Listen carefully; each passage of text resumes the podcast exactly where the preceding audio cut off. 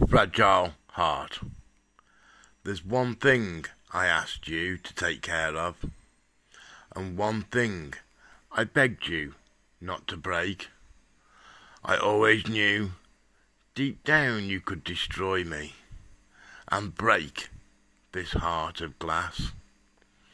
I just convinced myself that you wouldn't, and told myself that you couldn't like many others that came before you, although I hope you to be the last, the final stab at my heart, the one that tore me apart, because that slice you removed will never repair, nor ever grow back. Scars are our reminder of bad things that have come to pass. You're a horrific life event, but sadly, probably not my last.